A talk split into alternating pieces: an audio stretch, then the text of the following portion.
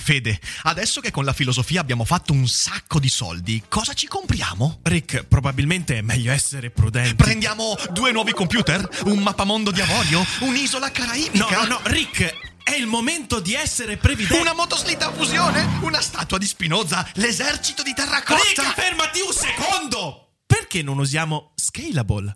Scalable è l'app perfetta per chi vuol conoscere il mondo degli investimenti. Attenzione, investimenti pensati col cervello, non scelte di pancia. Scalable ti mette a disposizione gli strumenti essenziali per costruire una cultura del risparmio, ETF, piani di accumulo, accantonamenti a lungo termine per pensare oggi a quel che potrai fare domani. Scalable è un servizio sicuro e regolamentato con oltre 600.000 clienti e che ti aiuta a comprendere come funziona la finanza usando la testa. E sai qual è il bello? Con Scalable puoi iniziare a investire con solo un euro. Trovi tutti i dettagli in descrizione. Quindi, niente motoslitta fusione? Tra qualche anno, Rick, quando Scalable ci avrà aiutato a far crescere i nostri risparmi. Ok. Solo una cosa può spaventarci più di Hegel. Trovare 4.000 nuove pagine manoscritte di Hegel. Dannazione! Dannazione! Ma com'è possibile? Ma perché non di Spinoza? Perché non di Spinoza? Beh, tranquilli, non c'è niente di cui aver paura, ne parliamo quest'oggi qui su Feed. Ciao Fede, ciao Salve! chat! Buongiorno! Buongiorno, buongiorno! E grazie Greseide per la Grazie, fanteria antizombie. Grace ha fatto l'upgrade alla fanteria, grazie anche a Lorenzo che si è abbonato in fuga dagli zombie. Bravi Signore e signori, l'esercito dell'antizombificazione cresce di giorno in giorno e vi ringraziamo tanto per il supporto. Continuate a supportarci, anche perché quest'oggi cerchiamo di affrontare un terrore senza nome, ovvero nuove pagine di Hegel. Potevano bastare la scienza della logica, la fenomenologia dello spirito, le lezioni di storia della filosofia, ma no, certamente. Potevamo trovare pagine di Wittgenstein, no, di, di, di, di- Paolo Kant, Brosio. Di Paolo Brosio. Eh, no, invece no, invece pa- 4000 pagine di Hegel. Che e cercheremo di capire che cosa significa questo. Buongiorno, buongiorno. Salve. Quindi questo è un rassegnato stampa. No, in realtà sto Esatto. scherzando, è una bellissima cosa che ci sia nuovo materiale, anche se una cosa divertente è che tutti quanti ne parlano come se fosse una scoperta filosofica. No, in realtà è una scoperta bibliografica, una Esatto. scoperta filologica. Poi in realtà eh, noi non abbiamo ancora chiare notizie sul contenuto di queste 4000 pagine, quindi andremo a ragionare un po' su qual è il significato di questa scoperta e perché in realtà dovremmo essere eccitati, ma neanche così tanto. Eh, meno male che non sono stati trovati sull'hard disk di Galimberti. No, Galimberti non ha hard Non disk, ha hard disk. ha soft disk. Eh, ma quindi si è scoperto che il pensiero di Hegel in realtà era sarcastico. Ecco, adesso per iniziare vi racconterò una storia molto divertente che alcuni hanno già ascoltato, ma quando ho letto questa notizia mi sono detto "Ah, ok, questa qua devo parlarne assolutamente". Buongiorno Giovanni. Ah, abbiamo la chat aperta. a- Vabbè, ok, oggi chat aperta a tutti di feed, di solito Esatto. è aperta suoi abbonati, ma amen, non importa, non importa. Eh, con tutti sti filosofi. Eh, buongiorno, Salve. ciao Alessandro. Esatto, usa solo tavolette di argilla per tenere la memoria. Esatto. C'è anche Ari in chat. Ciao Ari. Ciao, Ari. Eh, Lusibel dice in Vertea sta solo battendo sulla botola per cercare di liberarsi, ma da un bel ritmico mitico Jenna. Ah, Jenna nella botola, giusto, giusto. Eh, non spesso ci sono nel pre, pre live. Ciao Alessandro, eccoli qua. Eh, molto bene, molto. Posso spammare una cosa adesso? Cercherei qualcuno con cui condividere il viaggio per Schio il giorno 17, partenza da Milano. Quindi se c'è qualcuno Ah. che viene al Cogito Festival Ah. e arriva da Milano, contattate e rispondete a questo povero disperato. Ciao, ciao, ciao. Ciao. Eh, In realtà sono, cioè, sarà interessante perché mi stanno arrivando un sacco di messaggi da gente che arriva da molto fuori, molto fuori. Quindi Schio sarà invasa da persone straniere. Stranieri! Ma qua Schio, non vi preoccupate, gli stranieri sono i benvenuti. uh, questa fa male. X. Vi racconteremo. Vi racconteremo, sono tutti disegni, disegni di Hegel, tipo quello che si vede nel Grande Lebowski quando seguo lo ripassa avanti. Esatto, esatto, esatto, Vero, esatto. vero, vero. Vabbè, quindi visto che in questi giorni sono sommerso di persone che mi dicono "Oh, Rick, ma cosa significa questo per il pensiero filosofico?" Non lo sappiamo perché in realtà bisogna prima leggere queste pagine, però sicuramente interessante. Allora ci facciamo un viaggio in questa strana informazione e scoperta. Mi sento un po' come Nicolas Cage nel, nel film eh, come si chiama? Il, il Mistero teso- il dei mistero Templari. dei Templari. In realtà no, è un film di merda. L'unica cosa buona è Nicolas Cage. Ma prima di lanciarci in questa scoperta, lo sponsor di quest'oggi. Noi, Noi stessi. Con Logonauti. Logonauta. Logonauta, eccoci qua. Eccoci qua. Logonauti è il nuovo videocorso di comunicazione e argomentazione di Ric Dufer. E Alessandro De Concini. Pensare ciò che si vuole e dire ciò che si pensa. Liberarsi dal fatto che il linguaggio spesso viene visto come una catena, un ostacolo e iniziare a usare il linguaggio in ogni modo, quello verbale, quello non verbale, sia nella forma, ovvero il modo con cui comunichiamo, sia nel contenuto, ovvero ciò che mettiamo nel linguaggio, non più come un ostacolo, ma come un alleato. Logonauti è un videocorso, è una community, è un percorso pratico, teorico insieme che vi permetterà di fare un salto di qualità nella vostra capacità di comunicazione orale nella vita di tutti i giorni, nel lavoro, nello studio e in ogni contesto possibile. Perché in fin dei conti la felicità si raggiunge esprimendo se stessi in modo adeguato. E allora entrate in Logonauti e partite con noi per un viaggio per riprendere il controllo della comunicazione. Quindi mi raccomando, andate a scoprire Logonauti perché è una bellissima opportunità ed è una bellissima community. E prima di lanciarci nella lettura di, questi, di, questi, di queste notizie, eh, voglio raccontarvi questa storia perché ogni volta in cui emerge eh, il fatto di aver scoperto nuove pagine di filosofi, mi viene in mente sempre il mio amatissimo e purtroppo compianto Franco Volpi. Ora, un giorno io sono a, a ricevimento da Volpi, stiamo chiacchierando del più e del meno e, e, e cominciamo a. Boh, insomma, eh, venivano sempre fuori un sacco di cazzate perché era un burlone, eh, Franco, e a un certo punto mi racconta questa storia e mi fa: Perché Riccardo non sai quanto poco, quanto poco umorismo c'è nella filosofia? E mi racconta di questa cosa che un giorno. Dovete sapere che Franco Volpi, che è stato il mio professore, eh, che doveva tenermi a tesi, purtroppo scomparso sei mesi prima della mia discussione di tesi, ehm, lui eh, era eh, il più grande esperto di Schopenhauer e Heidegger in Europa, cioè uno che ha passato anni negli archivi con i manoscritti di Schopenhauer e di Heidegger e di tanti altri. In Italia tutte le opere di Heidegger sono curate fino al 2010 da lui con un sacco di testi, un sacco di... Comunque è anche di Schopenhauer. Se prendete gli Adelfi di Schopenhauer, quelli famosissimi giallini con l'arte di ottenere ragione, l'arte di trattare le donne, sono tutti curati da Franco Volpi fino al decennio scorso. Adesso credo abbiano cambiato curatore e, a un certo punto mi racconta sta roba che un giorno manda una mail a un collega in Germania e, e, gli scrive guarda che in realtà nell'archivio di Schopenhauer ho scoperto, ho scoperto dei testi inediti e ovviamente lì tutti impazziscono e, e Volpi cos'è che fa? prende un foglio di pergamena e imitando la scrittura di Schopenhauer, Che perché la stronzo. conosceva così tanto bene che imita la scrittura di Schopenhauer, e praticamente è la pagina in cui Schopenhauer si converte al cristianesimo. La faxa ai suoi colleghi a Berlino. E questi impazziscono. E prima che Volpi abbia il tempo di dire è uno scherzo, cominciano ad arrivare inviti da Tokyo, Santiago del Cile, Madrid, Londra per parlare di questa scoperta sensazionale di Schopenhauer che si è convertito al cristianesimo. E lui fa: Io non sapevo che cazzo fare. e quindi prendo e scrivo una mail dicendo: Raga, è uno scherzo. e questa storia mi ha sempre fatto spezzare da ridere perché mi fa capire quanto in realtà, quanto in realtà i filosofi siano completamente privi di qualsiasi senso dell'umorismo. Grazie Claudimini, in Grazie. fuga dagli zombie, grazie per l'abbonamento. Un genio assoluto, Sono assoluto, d'accordo. un mito, un mito vero. E niente, un giorno voglio fare una roba del genere. Io un giorno quando avrò una credibilità anche accademica, che non avrò mai, evidentemente voglio fare Quando uno ti scherzo. daranno i, i manoscritti originali di Spinoza. Esatto, esatto. Tipo, faccio, faccio una, una- scrivo una pagina eh, in cui Spinoza che cazzo fa? Si converte. Sì, sì. sì, dice, dice. Mi dice, piace il mi- Pipo." no, mi pento di tutto quello che ho scritto nel Tractatus e nell'etica. In realtà, Avrei voluto dedicarmi alla figa. rabbini. E se avrei voluto dedicarmi.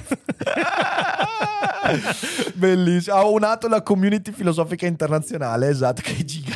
Che gigacciato. sono Spettacolo, spettacolo. E... Scoperto il culto del Domenico sole. dice: Franco Volpi muore prima della tesi di Rick. Umberto Eco lo stesso dopo averlo invitato al Festival di Filosofia. È che porti un po' sfiga, eh? Me lo sono chiesto tante volte. Non vedo l'ora di venire invitato a una, una riunione di Forza Italia da Silvio. Porca voglia. Ehm, si converte al culto del sole. Esatto, Esatto. esatto. In realtà sono ok, Heidegger, ok. Allora, Signore e signori, Dai, dai, che pronti. iniziamo questa nostra, eh, questo nostro viaggio.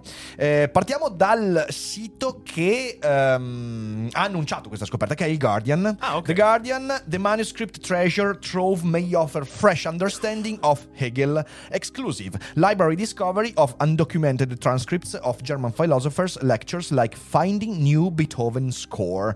Allora, il manoscritto è stato trovato ed è un manoscritto di trascrizioni. Attenzione, non è manoscritto da Hegel, ma da uno dei suoi più fedeli seguaci. Eh, Ed è una cosa esclusiva, una scoperta esclusiva.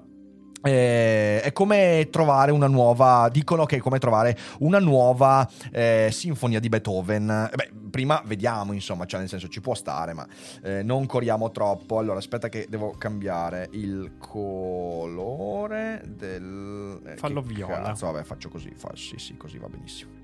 Ok, allora, a biographer researching the German philosopher Hegel has uncovered a massive treasure trove of previously undocumented lectures that could change perception regarding one of the leading figures of modern Western philosophy. Sì, perché. Aspettate un attimo. Ok, perfetto, ho abbassato un po' la musica perché sennò mi disturbava. Ah, ok. Ehm, quindi un biografo, cercando negli archivi di Hegel, ha scoperto un tesoro enorme con un sacco di eh, mh, lectures, quindi lezioni non documentate che potrebbero cambiare la percezione a riguardo di, uno delle- di una delle più grandi figure della moderna filosofia occidentale. Eh, ora, Hegel è l'incubo di tantissimi studenti di liceo. Eh, io quello che posso dire è, eh, ho fatto una monografia l'anno scorso su Hegel, che devo dire è venuta anche piuttosto bene, e, quindi recuperatevela perché, perché lì insomma cerco di sintetizzare un po' il cuore del pensiero hegeliano.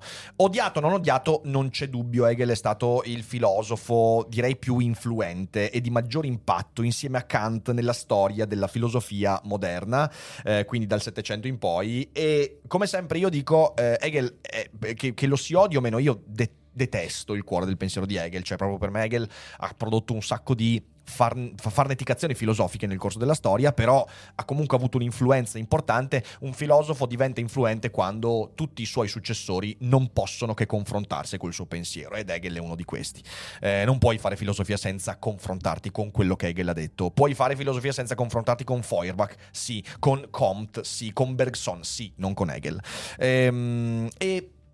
eh, Ovviamente una cosa che voglio dire è che se siete studenti che detestano Hegel, sappiate che è probabile che vostra, il vostro odio nei confronti di Hegel derivi dalla difficoltà di trasmetterlo in un ambito scolastico. Perché io lo so come si studia Hegel, le triadi, coscienza, autocoscienza, ragione e tutte queste cose qua. In realtà leggere Hegel può essere un'esperienza mm, mind changing, cioè nel senso può veramente cambiare il modo di pensare. Quindi che uno lo rifiuti o meno è un pensatore che va capito e lo si capisce leggendo nei testi, non c'è nulla da fare, un pensiero molto complesso e quindi sicuramente eh, vi consiglio di affrontarlo. Per il momento però queste 4.000 nuove pagine trovate non ci dicono che cosa è il contenuto, perché in realtà ancora non lo sappiamo. Ma continuiamo l'articolo. More than, than 4,000 pages of notes of Georg Wilhelm Friedrich Hegel's lectures were found by Klaus Viveg in the library of the Archdiocese, uh, Archdiocese si dice così, Archdiocese, Arch- Giorgio of Munich and Freising, quindi nell'arcidiaconato, nell'arcidiocesi di Monaco e Freising è stata trovata questo- questa, questa scatola con 4.000 pagine di appunti dalle lezioni di Hegel. E si aprono virgolette. Eh, the discovery of these manuscripts is comparable to finding a new score by Beethoven a- or a previously unseen painting eh, by Constable. Questo è quello che dice Viveg, a professor at Friedrich Schiller University, Jena in Germany. Quindi è professore di Jena e dice una scoperta di questo tipo è come trovare una nuova sinfonia di Beethoven o un nuovo eh, un nuovo mh, dipinto di Constable. Eh, he said an early reading of the notes has hinted eh, at a fresh understanding of how Hegel formed his influential ideas of, eh, on aesthetics, the philosophy around beauty and art, and how he analyzed Shakespeare's plays to help develop his ideas. Ecco, questo, questo è molto interessante, ragazzi. Dice che una primissima lettura. Io tenete conto che non ho letto questo articolo, quindi anche per me queste sono informazioni fresh, quindi sono in blind run dell'articolo. Articolo, eh, però questo è molto interessante. Dice che una primissima lettura mostra una eh, possibile fresca comprensione di come Hegel ha formato suo- le sue idee sull'estetica, la filosofia intorno alla bellezza e all'arte e come egli ha analizzato le opere di Shakespeare per sviluppare le sue idee. Oh ragazzi, adesso la cosa si fa interessante, cioè le lezioni di Hegel su Shakespeare. Porca Eh, troia, a me questo- voglio andare a rubare queste 4000 pagine. Ma secondo me si possono scaricare. Magari non già scannerizzate. Ma no, cosa- stai, Come? stai scherzando? Ma secondo me sì. Ma no, cosa stai dicendo? No. Beh, boh, tipo la, cos'era la tesi di. la- no, la tesi di Hawking io l'ho letta perché era scaricabile, si può Beh, trovare. capito, ma l'hanno appena trovate 4000 pagine. Ah, cioè, dici che non le hanno sca- già scannerizzate? No, sì, no, sì. no, ci metteranno- ma chissà quanto tempo ci metteranno, ma poi non le scannerizeranno mai queste. no, queste- ma no. c'è il rischio che si rovini, no? No, ma no, ma no, cioè nel senso, quello che faranno sarà fare un'edizione speciale. Ah, con- no. fanculo, Sai, vero, quanto, sai sì. quanto vorranno monetizzarci su sta roba qua? Ah, fanculo, No, sicuro, stronzi. sicuro, sicuro.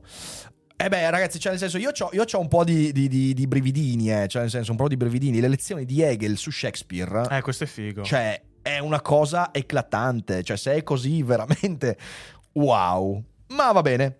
Andiamo avanti. The transcripts are thought to have uh, uh, been written by Friedrich Wilhelm Carovet, one of his first students at Heidelberg University to be taught by Hegel during the philosopher's time there between a- um, 1816 and 1818. Eh, cioè, quindi questi- queste trascrizioni si pensa che siano state scritte da Friedrich Wilhelm Carovet, che è stato uno dei primi studenti ad Heidelberg, eh, a cui Hegel ha insegnato fra il 1816 e il 1818. Eh, che figo, che figo, che figo. Hegel's idea and works eh, are notable for their formidable difficulty. Quindi le, le idee, i lavori di Hegel sono eh, noti per la sua formidabile difficoltà, la loro formidabile difficoltà. The British philosopher Bertrand Russell described him as the hardest to understand of the great philosophers. Vivek hopes, eh, Vivek hopes the new find might bring clarity. Quindi eh, persino Bertrand Russell disse che era uno dei più difficili filosofi da capire della grande filosofia occidentale. Ma secondo Vivek questa nuova scoperta potrebbe gettare una nuova, eh, più, maggior, maggior facilità di comprensione. Ecco, questo io non, non- non credo, cioè nel senso, Logik. Mamma mia, che scrittura. Ecco, questo è, ah, questa è una delle pagine delle 4000 note di Hegel. Porca boia. Mamma mia. When you need mealtime inspiration, it's worth shopping Kroger, where you'll find over 30,000 mouthwatering choices that excite your inner foodie. And no matter what tasty choice you make, you'll enjoy our everyday low prices, plus extra ways to save, like digital coupons worth over $600 each week. You can also save up to $1 off per gallon at the pump with fuel points. More savings and more inspiring flavors make shopping Kroger worth it every time. Kroger, fresh for everyone. Fuel restrictions apply. Mamma mia, pensa a 4000 pagine scritte così, che macello da leggere. Sì. Um, the papers will now be compiled into an annotated edition by a team of international experts, headed uh, by Vivek and Christian Illis, a professor of philosophy at the University of Bamberg. Quindi adesso gli scritti saranno eh, riordinati da una edizione annotata di un team di, inter- di esperti internazionali guidati dal professor Vivek e Christian Illis, che è un professore di filosofia a Bamberg. Che figata! Mr. pazzesca. Paulus dice: Io lavoro nell'archivio di D'Annunzio e questi documenti solitamente non si scannerizzano. Vero anche che gli studiosi eh, gli metteranno il pepe al culo per averle. Questo sicuramente, questo sicuramente. Però ecco, normalmente quando succedono Eh, queste ok. cose si fa un'edizione magari anche ridotta, speciale o in più volumi. È molto difficile che una scoperta del genere venga messa a disposizione del pubblico così gratuitamente subito. Magari quello in un secondo momento, ma prima no, no, sì, scusa, l'editoria, intendevo adesso. l'editoria prevede anche di monetizzarla questa cosa e boh, cioè nel senso ha una rottura di cazzo, però dall'altra parte è una cosa importante da comprendere, 4000 pagine di appunti e di trascrizioni servirà un lavoro veramente certosino per riordinare, dare una forma compiuta, quindi è normale che è, un normale, è normale che chi farà eh, il lavoro di Rodino poi venga lautamente pagato. Per essere lautamente pagato serve un'edizione. Cioè, nel senso, Sì, secondo me è un lavoro. No, è vero, non è un lavoro che dici, ah, boom, la butto. Anche perché obiettivamente venissero scannerizzate queste pagine, ops, venissero scannerizzate quelle pagine scritte così, non so quanto siano effettivamente fruibili e comprensibili dal pubblico. Un lavoro da almeno 70 articolisti. Bella. Chiamate il super uovo. Prima bisognerebbe anche capire se l'umanità sia pronta al contenuto di queste 4.000 pagine. Forse sono andate perdute perché rivelano l'esistenza di alieni fra di noi. Mi sembra giusto. Insomma, Hegel ha tanti difetti, ma non è mica Mauro Biglino. Eh, immagino già la terza, Utet e Bompiani si scannino per ottenere l'edizione. Ma è giusto che, è giusto che sia così, è giusto che sia così. Eh, l'editoria non prevede anche lo studio sulla possibilità di un falso prima? Assolutamente sì, Valentino, c'è anche questo. Infatti il team di articolisti e grafici, no scusatemi, di esperti internazionali sicuramente avrà a che fare anche con l'autenticazione di queste pagine, non c'è alcun dubbio. E deve essere anche tradotto, sì. Cioè, non è, non è un, un lavoro fattibile quello di rilasciare open source queste cose qua. Eh, ovviamente questo comporta il fatto che ci sarà del tempo e anche una selezione, però è normale. Ma andiamo avanti con l'articolo che mi sta gasando.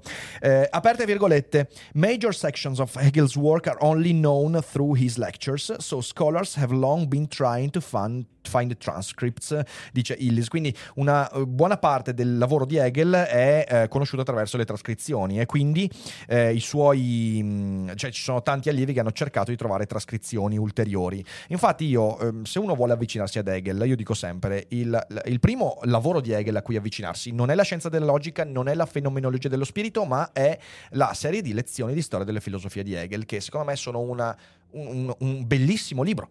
Eh, ovviamente Hegel era quella personalità filosofica che non è che ti racconta Spinoza così come Spinoza ha scritto le cose, ma usa Spinoza per costruire il suo pensiero, così come lo fa con Aristotele, con tutti quanti. Però è estremamente interessante perché oltre ad essere un ottimo modo per conoscere alcuni pensatori che magari non, non, non si conoscono e non si sono approfonditi, però è veramente il modo migliore per capire la base del pensiero di Hegel. È interessantissimo, un libro che io consiglio veramente a tutti, eh, però comunque cominciate eventualmente dalla mia monografica su Hegel, la trovate qui sul canale, perché lì comunque c'è proprio una, eh, una, un tentativo di descrizione del pensiero di Hegel.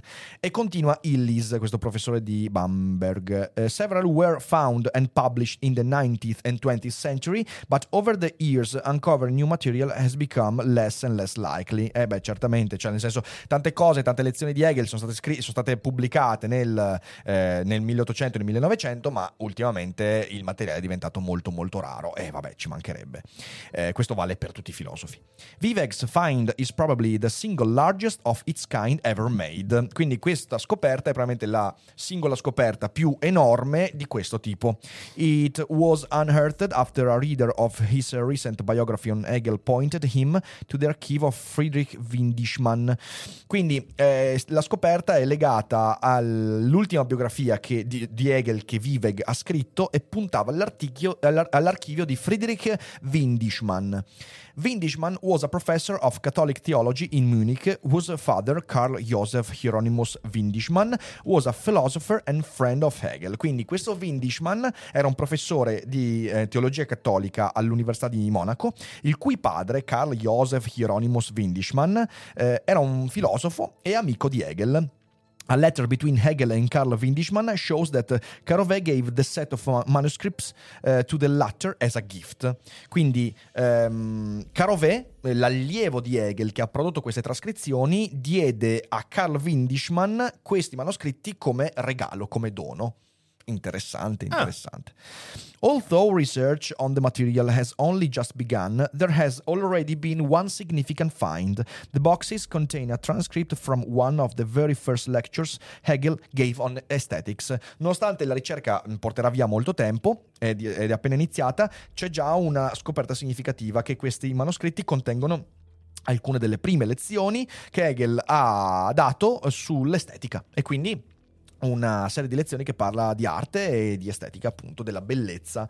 Eh, Currently, any knowledge of Hegel's thoughts on aesthetics originates from much later lectures given in Berlin. Le lezioni di estetica di Hegel, che sono un altro bel libro da leggere, sono eh, quelle disponibili attualmente, sono del tardo Hegel, quando Hegel aveva già cominciato a insegnare a Berlino. These were published after, he, after his death by his students Heinrich Gustav Otto, using a combination of lectures, transcripts and Hegel's own notes. Quindi quelle che abbiamo oggi sono state pubblicate dopo, la sua mo- dopo la morte dello studente Heinrich Gustav Otto, eh, usando una combinazione delle trascrizioni delle lezioni e anche di eh, note scritte a mano da Hegel. As there, as there have been no other sources to compare this with, questions have arisen as how to far this material was influenced by Otto. Eh, giustamente, quando si tratta di trascrizioni c'è sempre il dubbio quanta influenza c'è stata da parte dello studente che trascrive Otto. Questa scoperta ci permetterà non solo quindi di avere nuovo materiale, ma anche di poter confrontare il vecchio materiale con questo e in questa maniera capire quanta eh, influenza le lezioni attualmente disponibili dell'estetica di Hegel, quanta influenza ha avuto della visione del, dell'autore delle trascrizioni, cioè questo studente Otho. The discovery of early lectures therefore could help to finally clear up the uncertainty. Quindi eh, ha una doppia valenza questa scoperta, è molto molto interessante. Eh, ma le lezioni sull'estetica di Hegel veniva usata come tecnica di tortura a Guantanamo? Ma no, ma no, no. Ehm, e mosso cazzi per lo studente, esatto. Eh, Spaperatore dice: Io considero Hegel un incapace, il classico esempio di instabilità filosofica. Abbi pazienza, uno che affrontava una triade, falliva e passava un'altra triade, come lo vogliamo chiamare. No, non sono assolutamente d'accordo, Spaperatore. Cioè, nel senso, si può essere in disaccordo con Hegel, si può criticare il suo pensiero. Però trattarlo così, a parte che significa sputare sulla storia della filosofia successiva, c'è un motivo per cui tutti i filosofi successivi ad Hegel si sono confrontati con Hegel. Ora, io rifiuto il cuore del pensiero di Hegel, quindi l'idealismo classico tedesco per me ha fatto dei danni. Mm, ma no, non era un incapace, era obiettivamente un... è una citazione su Kubrick. No, l'ho detto io, era un commento che ha fatto prima Spaperatore Assassino, che ha detto io considero Hegel un incapace, Eh. il classico esempio di instabilità filosofica, abbi pazienza, uno che affrontava una triade, falliva e passava un'altra triade. Ah, quella è una. Ah, una È- semicircola. è Stanis, Scusami, è Stanis, è Stanis. Stanis. Sorry, sorry, sorry. Non ho riconosciuto la. non ho Ai, ai, riconosciuto la Rick, citazione. ai, ai, ai, dove mi Eh, caschi. succede così, succede così. Eh, perché noi la merda, eh, ci piace la merda. Ehm, Lorenzo dice. Non mi è chiara una cosa, hai detto che le lezioni sono sempre più rare, ma perché non vengono pubblicate e distribuite o nel senso che non si trovano di nuove? No, non se ne trovano di nuove. Cioè le lezioni di estetica che tu trovi oggi di Hegel sono trascrizioni dei corsi tardi eh, a Berlino, dopo i quali non si sono più trovati i manoscritti. Beh certo, cioè nel senso ehm, è, raro trovare manoscritti di filosofi antichi che siano inediti e non studiati, eh, perché ovviamente più passa il tempo, più la ricerca ha scandagliato ogni anfratto e lì siamo a posto.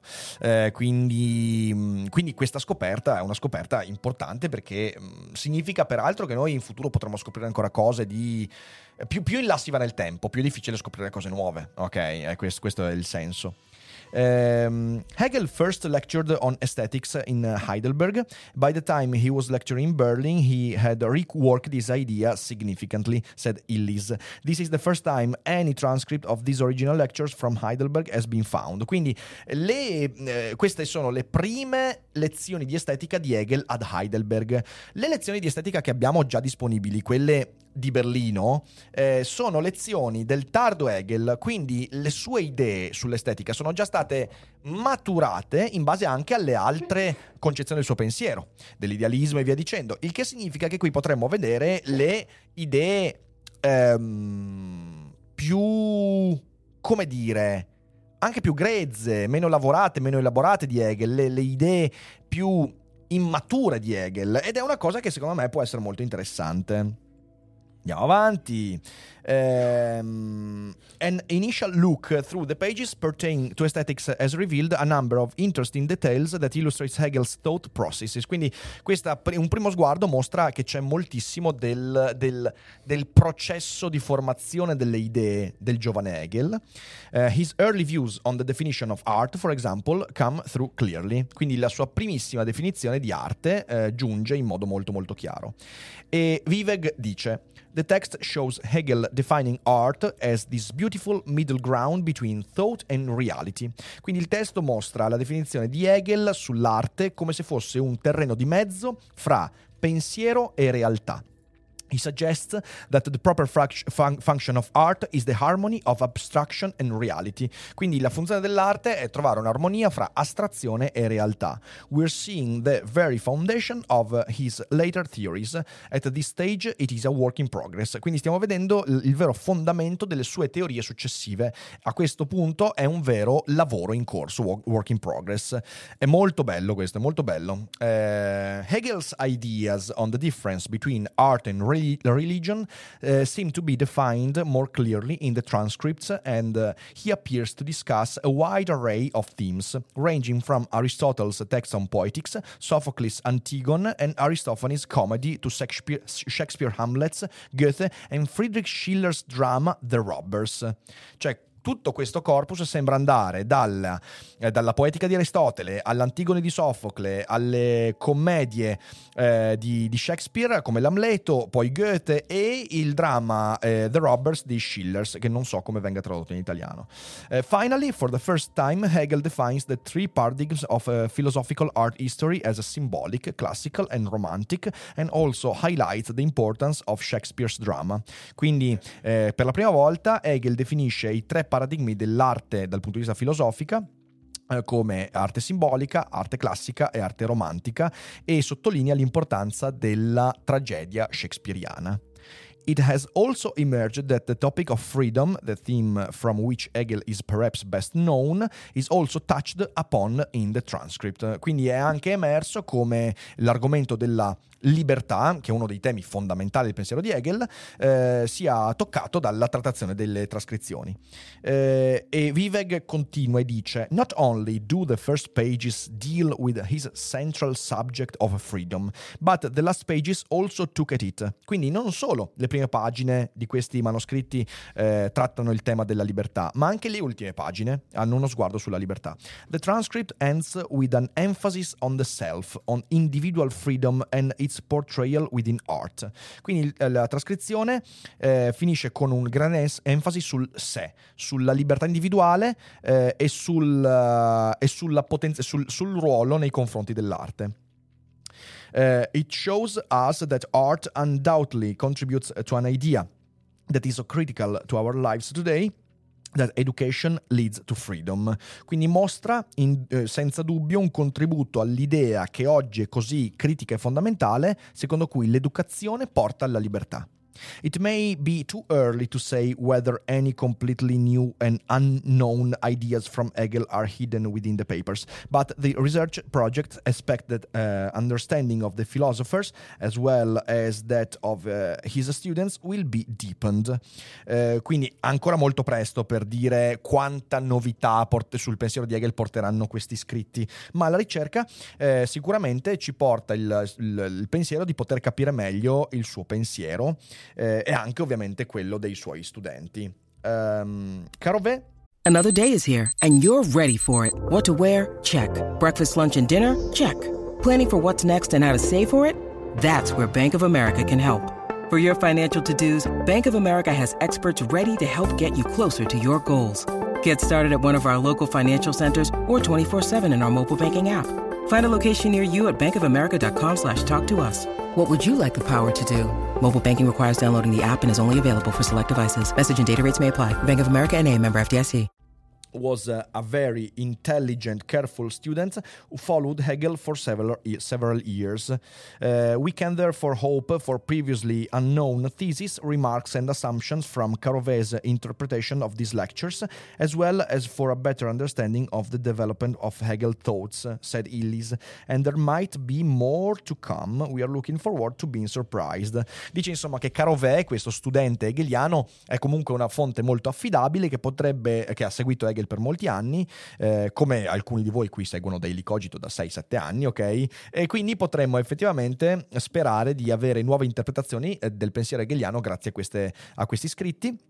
E una nuova comprensione delle sue idee eh, e molto di più potrebbe, mm, potrebbe arrivare e mm, guardiamo avanti per poter essere sorpresi. Ok, ok, molto molto bene, Ok. molto bene. Allora, questo era il primo articolo di oggi.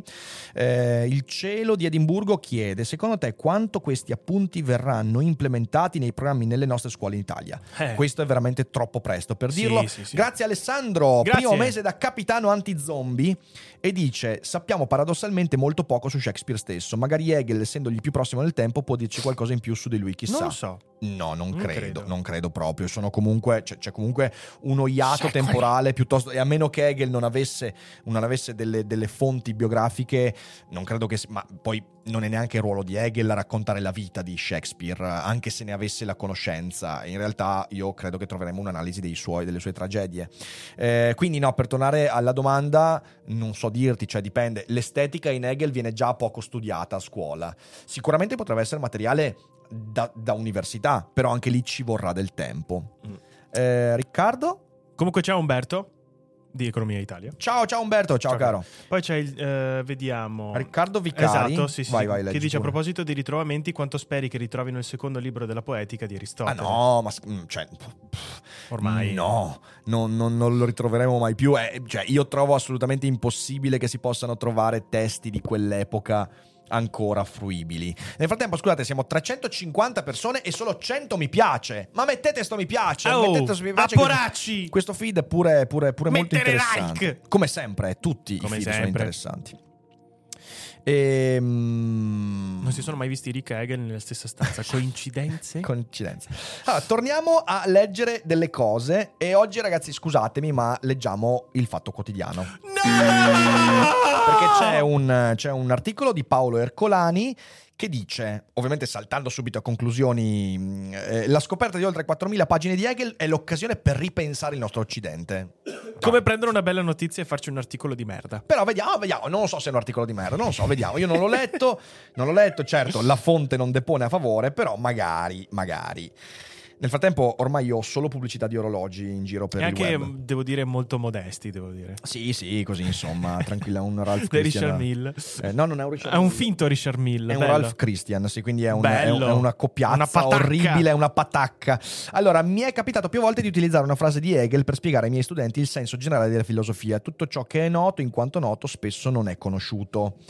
Non è soltanto l'indicazione che l'essenza o la verità delle questioni si trova in profondità, quindi un invito ad andare oltre l'apparenza e la superficie delle cose. Vabbè, lo sappiamo bene, Hegel con quella frase, lui che voleva essere definito il nuovo greco, una reincarnazione di Eraclito, fa un po' il verso a quel, a quell'aforisma di Eraclito che tanto io amo, la trama nascosta è più forte di quella manifesta, cioè le cose che sono chiare ed evidenti sono più fragili, meno vere, meno, meno concrete rispetto alle trame nascoste, cioè quel- ciò che sta dietro le apparenze. Eh, ovviamente una visione della filosofia come filosofia che deve andare oltre la superficie, Eh, ricordo anche che non tutti i filosofi cercano di fare questo, eh, però è sicuramente molto interessante. Tutto ciò, ciò- ciò che è noto, in quanto noto, cioè ciò che è, ciò che è chiaro, ciò che appare, ciò che è a disposizione della comprensione generale, spesso non è conosciuto perché dietro ciò che appare c'è qualcosa che non appare e che quindi ha bisogno del pensiero filosofico. Ma, continua l'articolo, è soprattutto la messa in guardia dal non scambiare una semplice informazione, che magari diamo per assodata perché è entrata nella nostra consuetudine interpretativa, con la più complessa e faticosa conoscenza, che invece spesso è destinata a traumatizzare e smentire le nostre con- convinzioni. E su questo, ragazzi, sapete, insomma, Daily Cogito porta avanti questo spirito. La vera conoscenza è il tram sui denti eh, e non è il senso comune. E continua l'autore, non è forse l'essenza del nostro tempo, con la mole sterminata di informazioni che ci invadono durante tutta la giornata, quella in cui corriamo maggiormente il rischio di scambiare l'informazione, eh, ciò che leggiamo al volo e distrattamente su un social network con la conoscenza, ciò che siamo andati effettivamente a studiare? Non è sempre la nostra epoca quella in cui gli algoritmi ci conducono inesorabilmente verso informazioni che devono confermare le nostre convinzioni di partenza? Anche qui, insomma, lo sapete, emendazione, informarsi non significa conoscere, perché l'atto della conoscenza è la selezione e il interlacciamento di informazioni e la conoscenza quindi è un atto soggettivo del soggetto che si, eh, come dire, che si affaccia al mondo, non è il mondo che arriva a me. Il mondo che arriva, che arriva a me è l'informazione. Ok, io, io entro in contatto con storie, narrazioni, informazioni, il mondo arriva a me e viviamo l'epoca dell'algoritmo in cui il mondo arriva a me in un modo prima impensabile, con informazioni sempre più precise, personalizzate e via dicendo, e questo ci crea confusione perché in realtà poi conoscere significa il soggetto che si estende al mondo. Ok? E quindi questo finora direi che ci siamo. Visto che però questa pubblicità mi sta rompendo le balle, provo un attimo a fare così. Oh, e così è molto, molto oh, così meglio. è molto meglio. È Ok, una semplice informazione. Ok. Non è forse l'essenza del tempo? Aspetta, ma è, non è forse è, È un'altra roba? Eh, sì, sì, no, no, è questo, questo, questo. Perfetto, adesso l'ho trovato. Benissimo, andiamo avanti. Non è forse l'essenza del nostro tempo? Con la molla strumentale informatica scambiare le informazioni. Ok, l'abbiamo già letto. Eh, no, anche questo l'abbiamo già letto, quindi andiamo ancora un po' più giù. Hegel, eh, tra le altre moltissime cose, insegnava proprio questo. Ma il problema è che spesso ha subito travisamenti da parte di interpreti autorevoli. Penso a Popper, il filosofo della scienza, che vide nel suo pensiero i semi e i fondamenti del totalitarismo novecentesco. O in Italia a Bobbio, che lo lesse come un pensatore il cui lascito più influente fu l'idolatria dello Stato. In generale, un certo dogmatismo rispetto alla complessità del reale. Beh, allora, il fatto che... Vedete, ecco, comincia- cominciamo già con gli scricchioli. Il fatto che Hegel abbia un pensiero che richiama alla profondità non esclude il fatto che poi Hegel abbia prodotto un pensiero di filosofia politica che effettivamente, parlando dello stato etico eh, e via dicendo, eh, fa l'occhiolino, ha, un cer- ha una certa impostazione che nelle sue estremizzazioni ha preso anche forme totalitarie. Ciò significa che Hegel era un totalitario? No, significa che la visione politica di Hegel però ha dei fondamenti che poi si sviluppano storicamente anche nei totalitarismi. Quindi sì, le due cose non si escludono. Da questi altri travisamenti, che non sono travisamenti però, ne deriva una sorta di maledizione di Hegel, agevolata dal fatto che si trattava di un pensatore terribilmente complesso e di ostica lettura. Eppure sarebbe ben ora di rivederla quella maledizione, soprattutto perché molti nel buttare nel cestino Hegel aprirono le porte alla magnificazione di Nietzsche. Quel Nietzsche la cui essenza del pensiero stava nel relativismo assoluto, nel nichilismo più disperante, nell'anti-umanismo più pericoloso. Eh, ma vaffanculo. Allora, quindi, quindi, ecco, allora, porca puttana. Quindi tu prendi e mi dici, di Hegel si è fatta una caricatura, una caricatura fatta da Popper, fatta da Bobbio, una caricatura che non tiene conto della sua complessità, e questa caricatura di Hegel produsse la magnificenza su Nietzsche, che già questa è un'informazione che in realtà ni. E poi mi fai la caricatura di Nietzsche. Bravo! Bravo! Bravo! Bravo! Quanto adoro questi articoli, quanto adoro questi articoli. Vabbè, eh, quindi... Non travisate Hegel, travisa Nietzsche. Esatto, esatto, esatto. esatto, esatto. Eh, vabbè.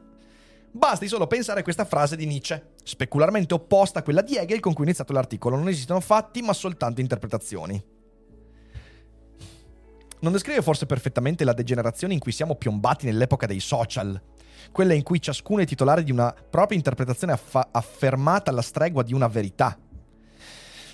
Non è forse la base interpretativa per mettere in discussione qualunque fondamento di ragionevole certezza? Si tratti della scienza, dei docenti o in generale delle figure competenti e professionali che una volta svolgevano il ruolo di mediatore fra popoli e il sapere?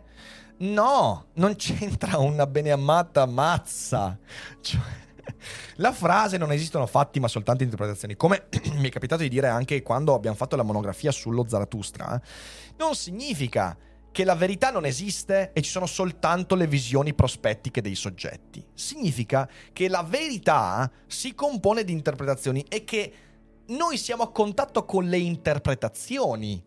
Nietzsche non ha mai escluso il fatto che esista una verità, basta leggere tutto quello che scrive riguardo dell'eterno ritorno, dell'oltreuomo.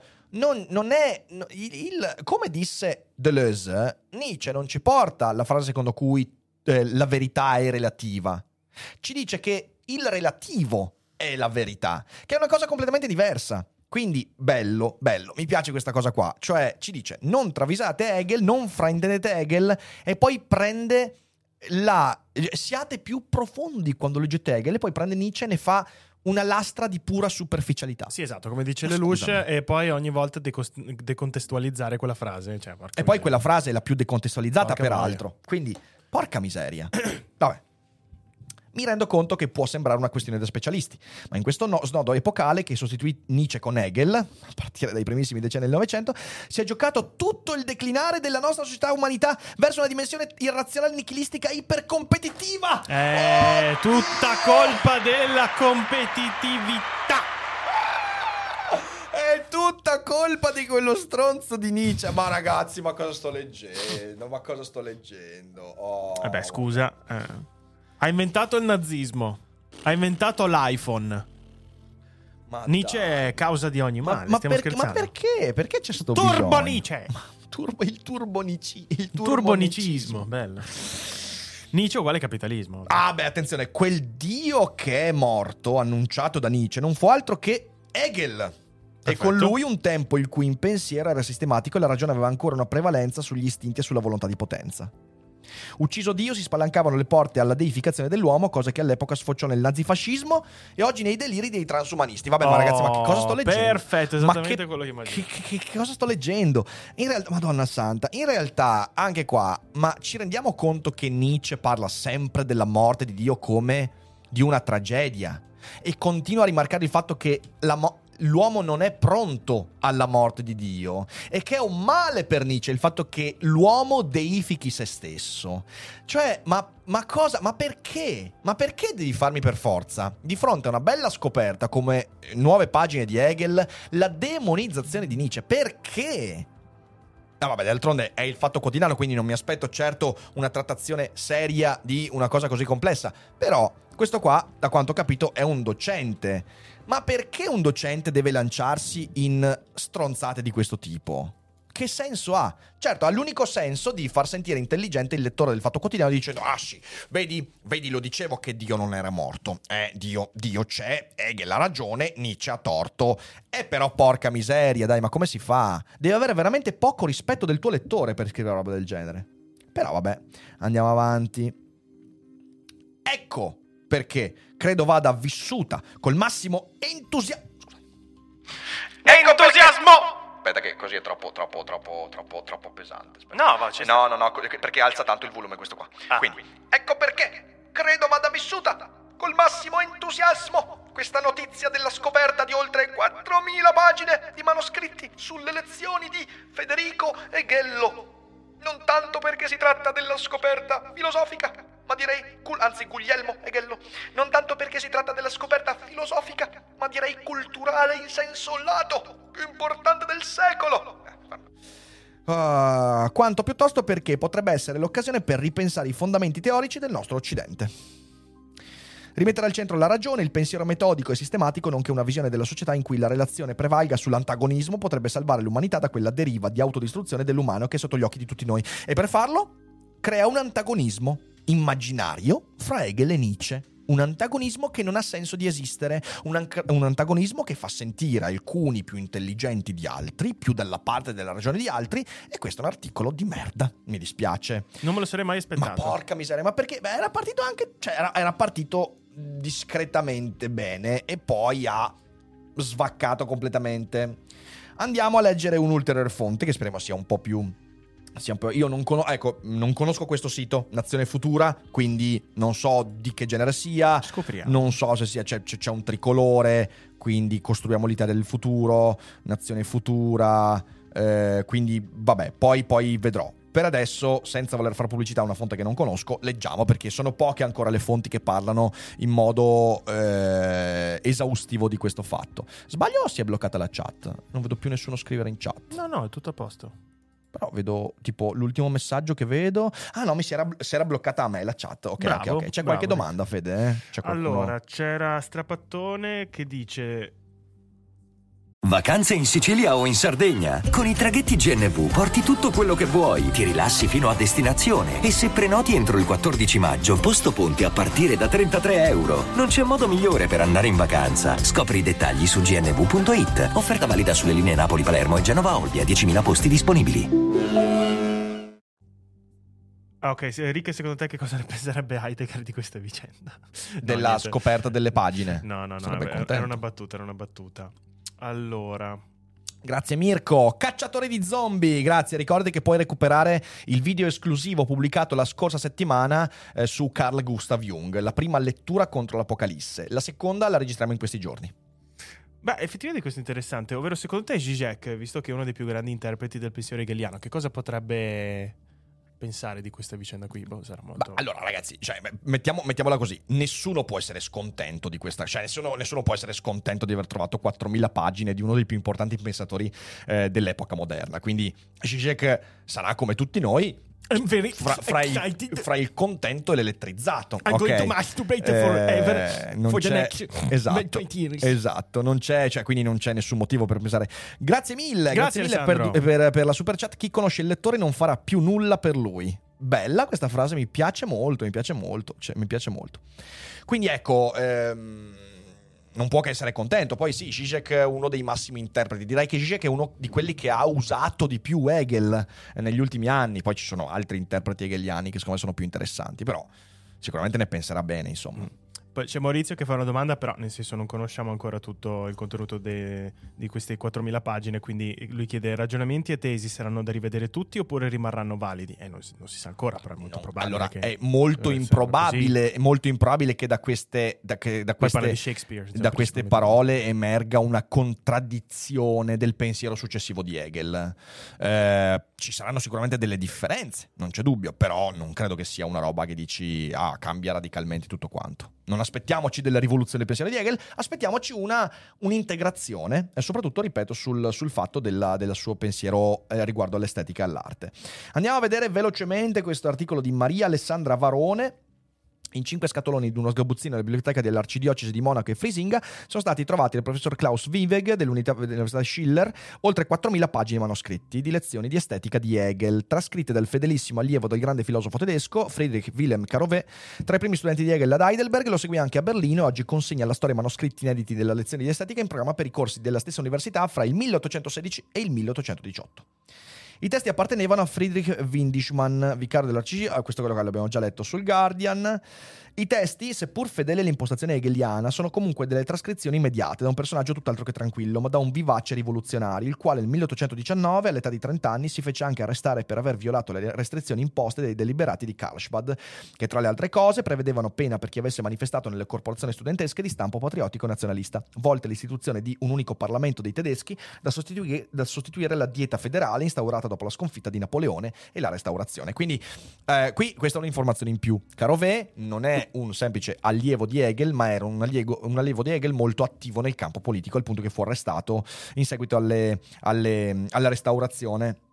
Eh, quindi capiamo probabilmente anche Ovviamente non è detto che questo influenzi la trascrizione delle lezioni, però è un dato che dobbiamo avere per capire poi la tendenza di questo interprete e trascrittore, eh, il cui pensiero politico potrebbe anche prendere dei, dei- dei- dei- fattori interpretativi che rendono meno neutrale il testo in sé per sé, ovviamente.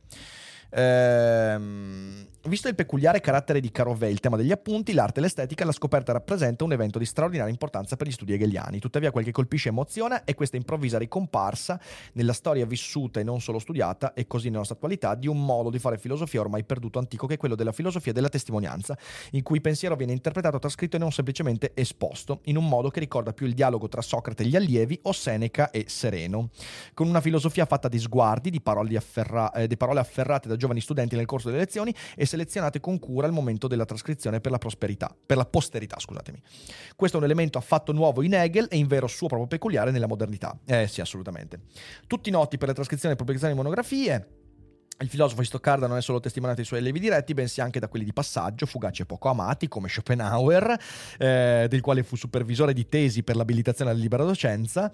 Del resto non poteva che avere uno sviluppo così partecipato il pensiero di un filosofo che da subito è stato relazionale e dialogico, sin proprio dalla gioventù dello Stift di Tubinga, dove Hegel ha trascorso l'inverno del, se- del 1790-91 con Hölderlin e Schelling, e con i quali scambiò considerazioni di libertà e rivoluzione giovanile, gioviale sodalizio.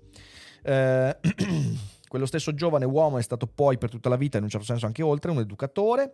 Ah, vabbè, qui è un po' la, la- la- la- la vita la vita di Hegel, eh, che poi scrive, eh, queste sono proprio le sue parole, nostro oggetto è il pensiero, il lavoro del pensare, il pensiero libero che ha a che fare con se stesso. Il pensiero non è qualcosa di vuoto, di astratto, ma è capace di determinare ed è capace di determinare se stesso. Esso è insomma concreto per essenza.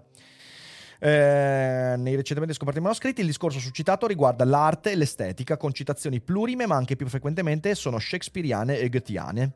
Quest'ultimo punto è molto interessante perché Goethe in particolare è stato suo maestro e riferimento a partire dal 1801. Quando, cono- quando lo conobbe a Iena per tramite di Schelling, mentre Shakespeare è uno degli autori più citati nelle lezioni berlinesi del 1823 trascritte da Otto laddove, l'arte roman- laddove eh, tratta l'arte romantica. Ad ogni modo, quello dell'arcidiocesi di, diocesi di Monaco e Frisinga può essere considerato a tutti gli effetti un tesoro scoperto che apre nuove frontiere alla ricerca. Questo senza alcun dubbio. Una notizia che rende tutti felici perché, come è noto, la grandezza di Hegel è stata riconosciuta a destra e a sinistra da conservatori e marxisti in quanto l'onestà intellettuale impone un profondo rispetto per un pensatore che è stato un vero e proprio gigante del pensiero. Ok, bello, bello, un, un Bello. articolo che riassume bene, ci dà anche nuove informazioni. Grazie a Chiara, nuova capitana Bravissima. anti-zombie, grazie mille per l'abbonamento. E bene, bene, dai, insomma, questi tre articoli ci danno, ci danno uno sfondo e poi staremo a vedere, eh, magari arriveranno anche delle- degli aggiornamenti in futuro. E aspetteremo l'arrivo di questi aggiornamenti. Quindi, quindi, sentiamo un po' di chat, vediamo qualche minuto la chat. Allora, c'è Patti che ti chiede se secondo te questo bipensiero di Orwell, anzi se il bipensiero di Orwell si ispira alla dialettica hegeliana, togliendo però quella, la terza fase, quindi quella più positiva. Mm, No, cioè nel senso non è un processo dialettico quello del bispensiero di, di Orwell, è un gioco paradossale eh, che in realtà si basa sulla contraddizione delle leggi della logica aristotelica, quindi il principio di non contraddizione. Eh, per chi non sapesse il bispensiero, eh, double think in inglese, ehm, è quel pensiero che permette ai membri del partito di poter eh, affermare al tempo stesso senza imbarazzo A e non A. Cioè posso ricordarmi un evento del passato, posso ricordarmi per esempio, c'è l'esempio nel 1984 che viene fatto proprio da Winston Smith, posso ricordarmi il momento in cui l'Oceania e l'Eurasia erano alleate e accettare senza problemi il fatto che oggi il mio partito dica che l'Oceania e l'Eurasia non sono mai state alleate. Eh, quindi quello non ha a che fare con Hegel, ha a che fare più con Aristotele, con la contraddizione della logica aristotelica, eh, poco altro. E queste erano le domande segnate per Molto bene, molto bene. Allora, signore e signori, eh, niente, è una notizia interessante. Staremo a vedere i prossimi sviluppi.